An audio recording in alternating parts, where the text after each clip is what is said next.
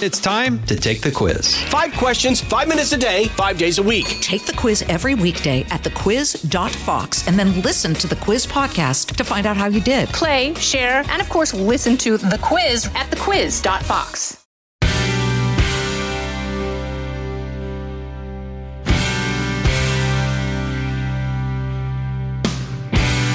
few weeks ago, my friend Gianno Caldwell spoke before the House Judiciary Committee addressing the violence in Chicago, a problem that continues to get worse after it took the life of his own brother. 18 year old Christian was one of two people killed in a shooting that happened in June of 2022 on Chicago's South Side.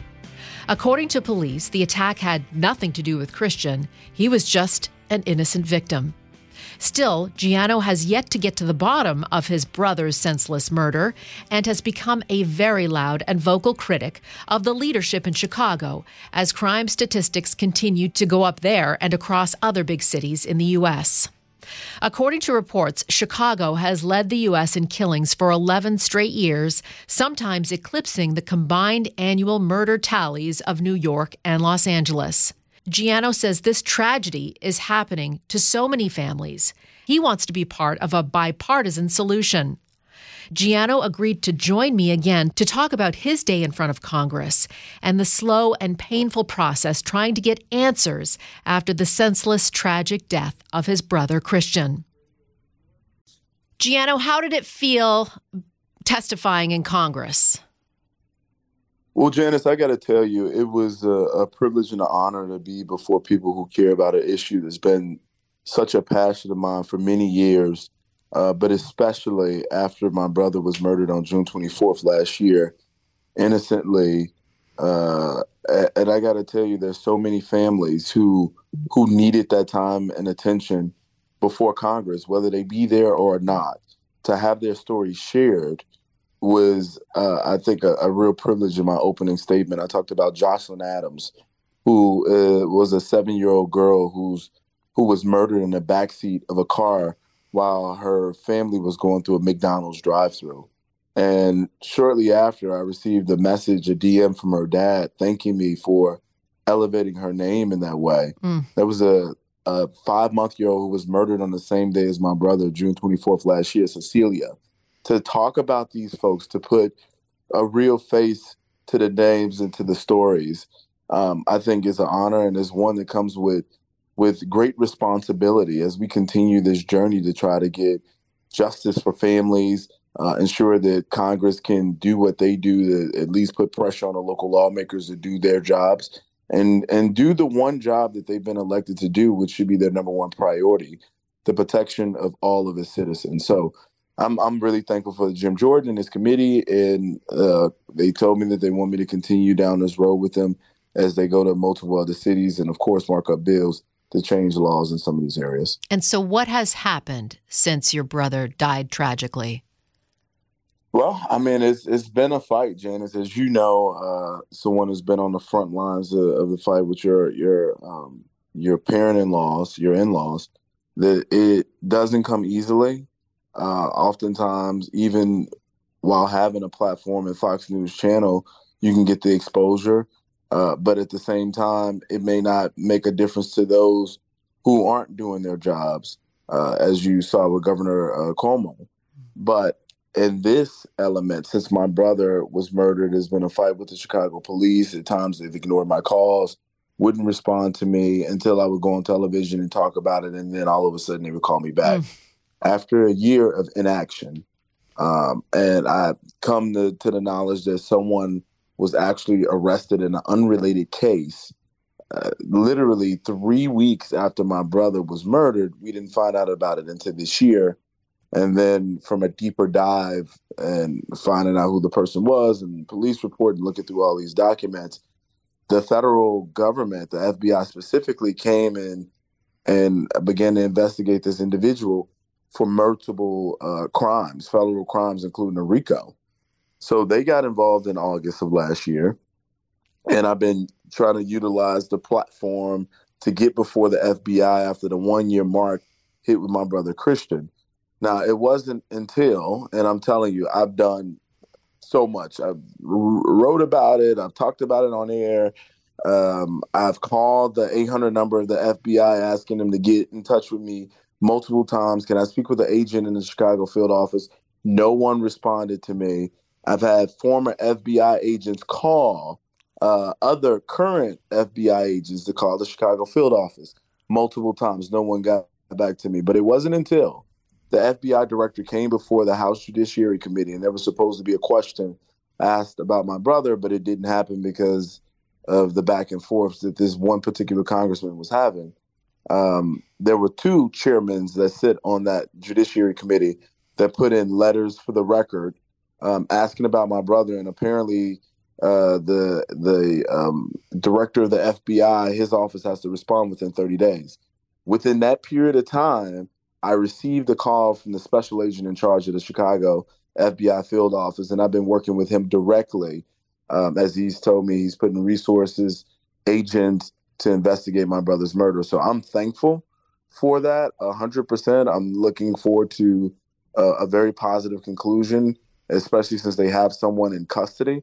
I'm not sure about the other people because the reporting showed that it was three to four men who got out of a black SUV and began firing into the crowd. So I'm not sure what, what's going on with those other folks, but I'm at least thankful to have the FBI involved in this investigation of my brother. And it appears that they're not going to spare any uh, resources. But how frustrating, right? I mean, it just we're so lucky we have a platform. You are somebody that is never going to let this go until you find out the truth. But what about all those people that don't have our resources? Exactly right. Exactly right. And, and that's that becomes the the question. Uh, because this, despite us having all these resources, these connections, I know you have very powerful people who will call you and text you and speak out on your behalf, uh, and as do I. Uh, but what I saw is it didn't make as much of a difference for the people who were in charge of making the decisions to get justice for my brother. But at the same time, at the same time, I do recognize the fact that it has made some difference for other people who may not have gotten any mm. media attention at all. Yes. Or maybe they had a GoFundMe where they were trying to really support their families after the tragedy had occurred and we're able to highlight and, and and bring that greater visibility before a national audience who you know you know this and I know this too our our our audience our fans our viewers are very generous people mm-hmm. they want to see justice be served whether it be about crime whether it be about covid these individuals are supportive and they want to to be involved in the solutions um, versus what we've seen uh, across the country. So what about those folks? Building coalitions of those people to try to get justice in their cases one way or another is what i'm doing right now. Mm-hmm. and what do you tell somebody that you know is waking up this morning and something has happened to their family and they just feel like they can't do it anymore they can't make the phone calls write the emails go to the picket lines um, what do you say i say that you should take a moment to yourself. You should process what has happened, and then you should fight. Mm. Because if you don't fight, no one else is. That's just the plain truth. If you're unwilling to speak out on behalf of your family and yourself when a tragedy has hit your family, when it's arrived at your front door, there's not many other people who are willing to rally behind you. But when you're rallying, you inspire the confidence of many to come to your side, to support you, to see what has happened to you and have the empathy to put themselves in your shoes, even though they really can't truly do that. Mm-hmm. I know that there's a lot that goes on in the news, and we cover a lot of different story about horrors and people doing very negative things, nefarious actors all over. But we do live in a country where people believe in justice. We do live in a country where people legitimately want to help. We do live in a country um, where there is a greater good. I know it's been hard to find. There's been a lot of dark spots that we've seen across our country, unless, especially in the last uh, five to 10 years. But there is a lot of good out there. And I want to focus on that to ensure that people can have some help in a way in which um, they may not necessarily get on a day to day. They may not necessarily expect, but thanks be unto God for putting us in positions of, and to be honest with you, positions of power to be able to help people. And I think that's most important. That's what I would say. Mm-hmm. And you meet people along the way too that you never You would have normally met, and you feel so grateful for having those people support you, and you do the same for them. That's exactly right, Janice. I'm 100%. Don't go anywhere. We'll have more of the Janice Dean podcast right after this. Listen to the all new Bret Baier podcast featuring Common Ground, in depth talks with lawmakers from opposite sides of the aisle, along with all your Bret Baier favorites like his all star panel and much more. Available now at foxnewspodcasts.com or wherever you get your podcasts. How do you think this has changed you? Wow, that is a powerful question. One I don't even think anyone has ever mentioned to me. No one's asked, How has this changed me? That is, wow. You know, Janice, I remember when I first got involved in public service when I was 14 years old.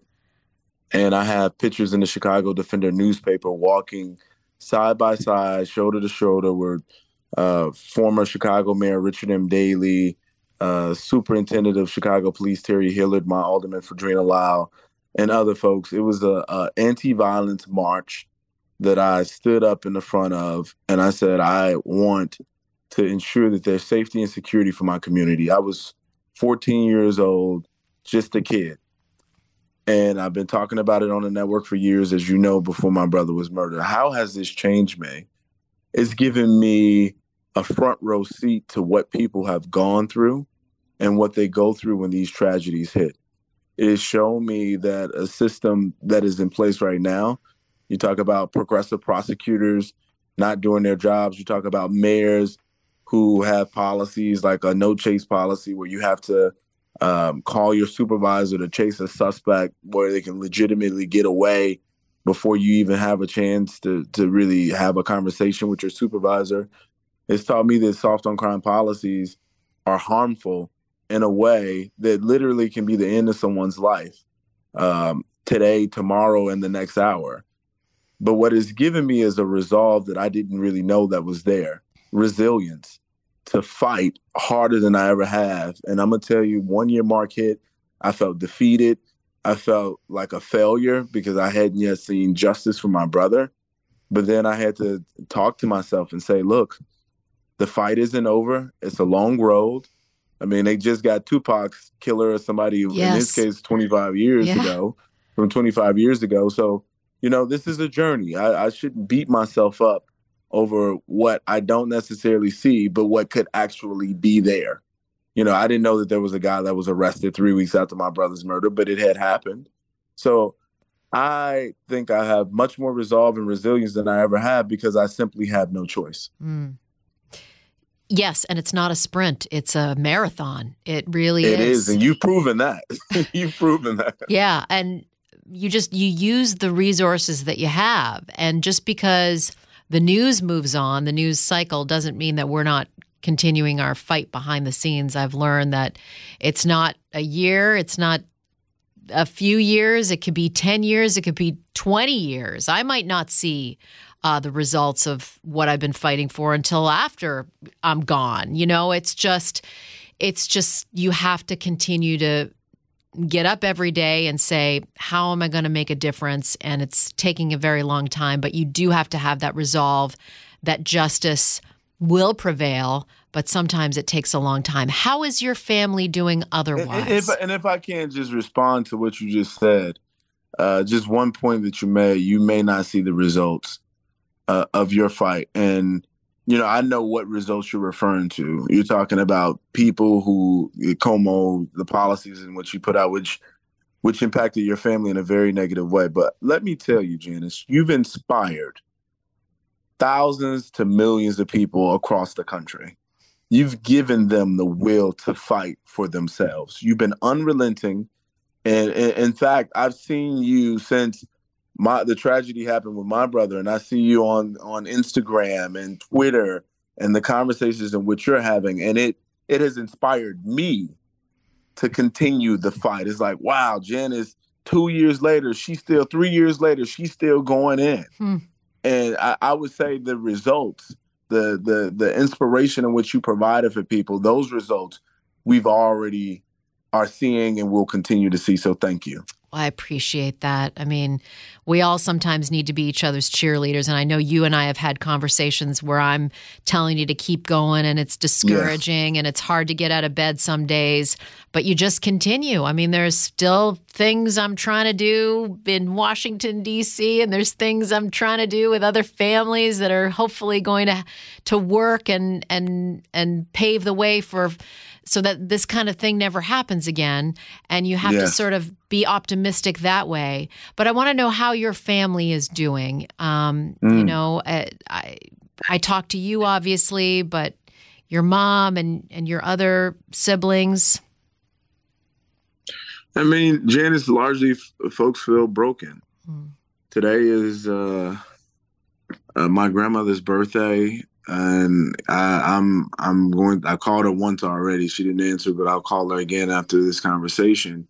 She didn't even come to the funeral mm-hmm. because she wanted to remember my brother as he was.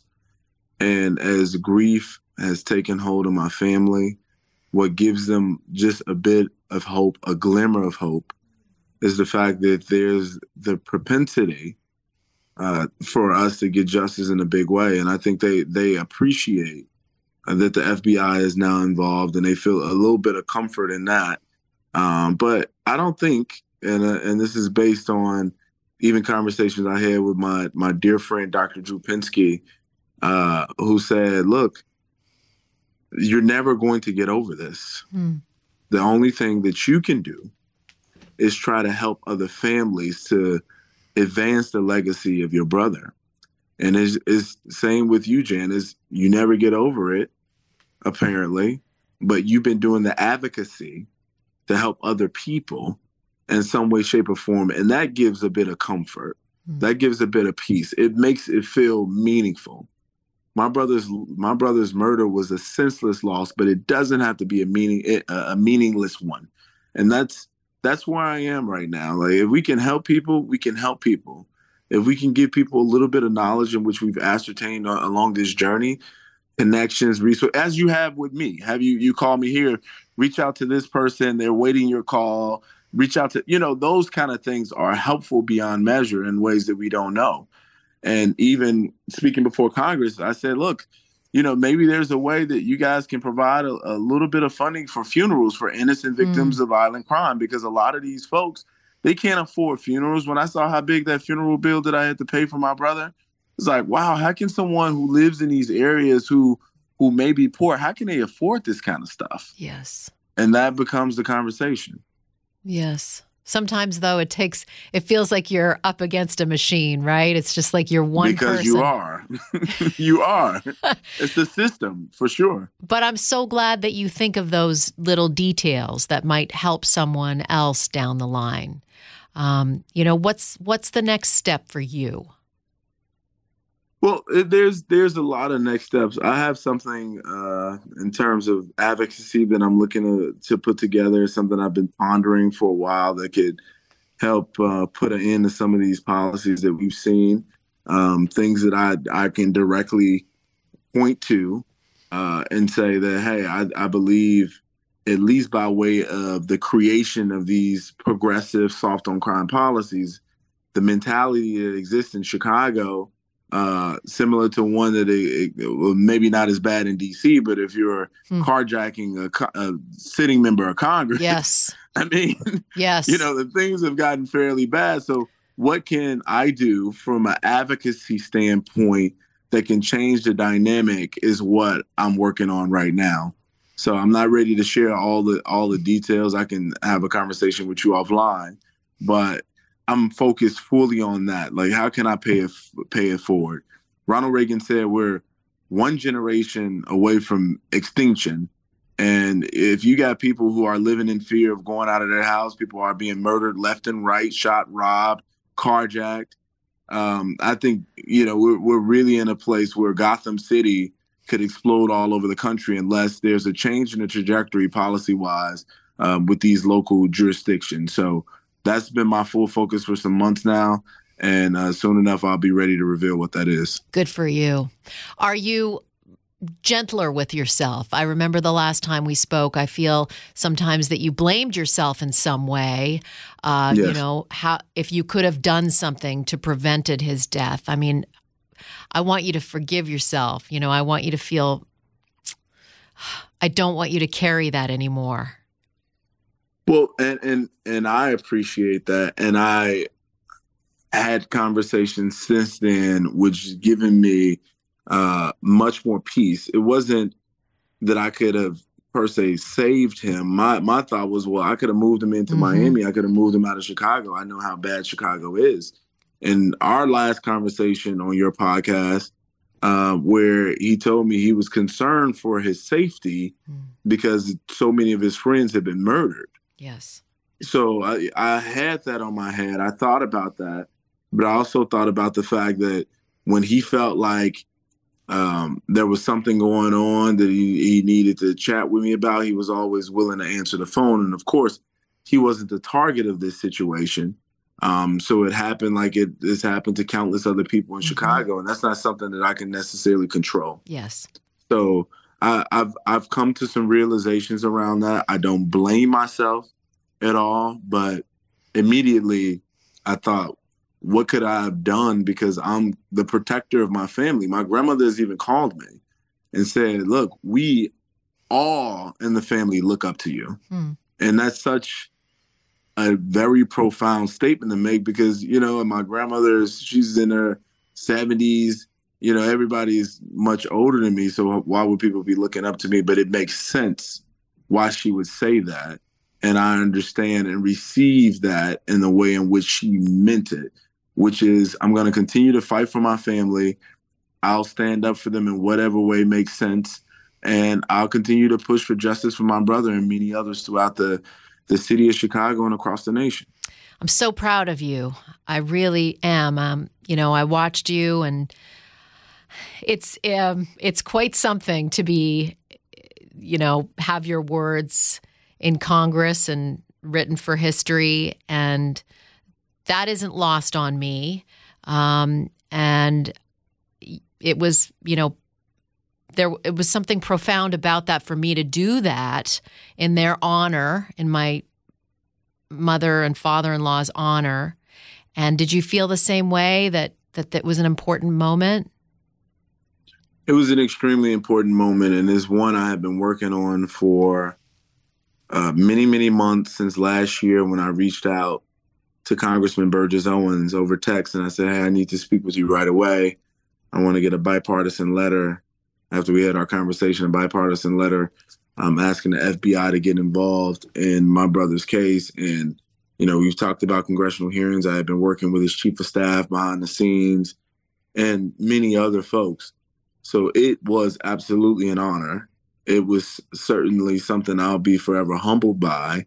And more importantly, I think, is what we can get done utilizing the power of the purse, the congressional purse, to curtail uh, DOJ grants, which goes to a lot of these local government agencies. And if those folks don't want to enforce the laws that they should be enforcing, the protection of their citizens, then those grants should be curtailed. So to be able to have those kind of discussions, mention policies that I think deserve more funding, things that Congress had already passed, I think that's a really important step forward for the future of generations uh, as I mentioned about Ronald Reagan, we, we got to be able to preserve uh, the many lives that do matter across our country um, who are um, unconscionably being lost because of policies put forth by a very few group of people. Mm-hmm. And this is not about whose side you're on, Democrat, it's Republican. It's not politics. It's, it's not, not, politics, but the, the, but there but there is a group of folks who've chosen to make decisions that's contrary to everyone else. These yes. are things that back in, in 95 or 97 or whatever the case may be, that no matter what party you were a part of, no one would think to do these extreme things. Mm. Just like you talking about Cuomo isn't about him being a Democrat. It has right. nothing to do with it. It's about the fact that these individuals have decided to implement policies that's counterintuitive to public safety. Mm-hmm. And they have to be called out for it. And there seems to be a national trend that not even seem to be, it is a national trend that's going see the ramifications of it through the increase increase in overall crime. The rates are up in Chicago, New York, Philadelphia, everywhere you look. We're seeing an uptick. Uh, Washington D.C. again, the congressman being uh, carjacked. Yes, these are very serious, very serious substantive issues. And at the end of the day, it's the lives that matter who are being impacted day in and day out. Somebody's mother won't be there. Someone's daughter, an infant, won't have a life. Uh, there was just maybe matter of fact, uh, last week I think it was last week or the week before last. There was an 86 year old man in Chicago carjacked and murdered in the streets. Yeah, like uh, the value of life has eroded across the country. Mm-hmm. It was Chicago for a long period of time, but it's not just Chicago. There's been many other states and localities that have have locked hands with these folks that are creating policies that are systematically endangering the lives of their citizens. And we got to speak out. We got to be vocal, and we have to save lives, lives Janice Dean. God bless you, Gianno. I'm so proud Thank of you. Thank you. so much. And, you know, to be continued, I want I want updates. I know our audience wants updates, and I know they're so proud of you too, um, because it's not easy. Um, but you're the guy. You're the one. You're the one that can make a difference. And I think a lot of families are grateful for that. Well, simply put, I have no choice. Um, I didn't choose this life. Certainly didn't want it, but since I'm here, you might as well do the best with a bad situation. And I would encourage everyone that's listening to certainly keep up with me on social media Instagram, Twitter, and Facebook at Gianno Caldwell. That's spelled G I A N N O, Caldwell, C A L D W E L L. Yes. Thank you so much, Janice.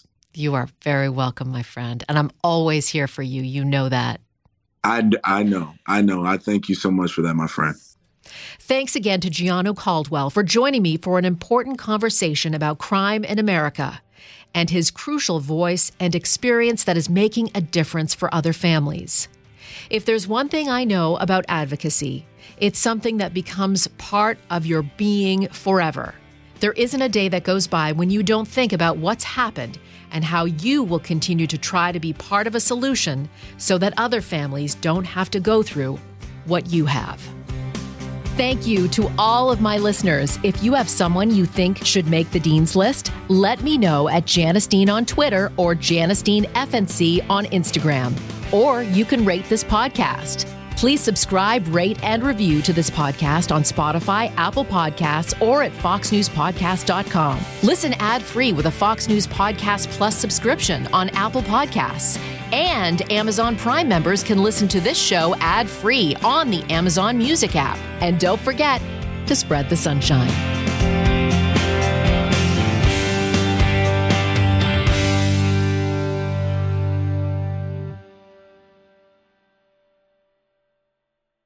Kudlow on Fox Business is now on the go for podcast fans. Get key interviews with the biggest business newsmakers of the day. The Kudlow podcast will be available on the go after the show every weekday at foxbusinesspodcasts.com or wherever you download your favorite podcasts.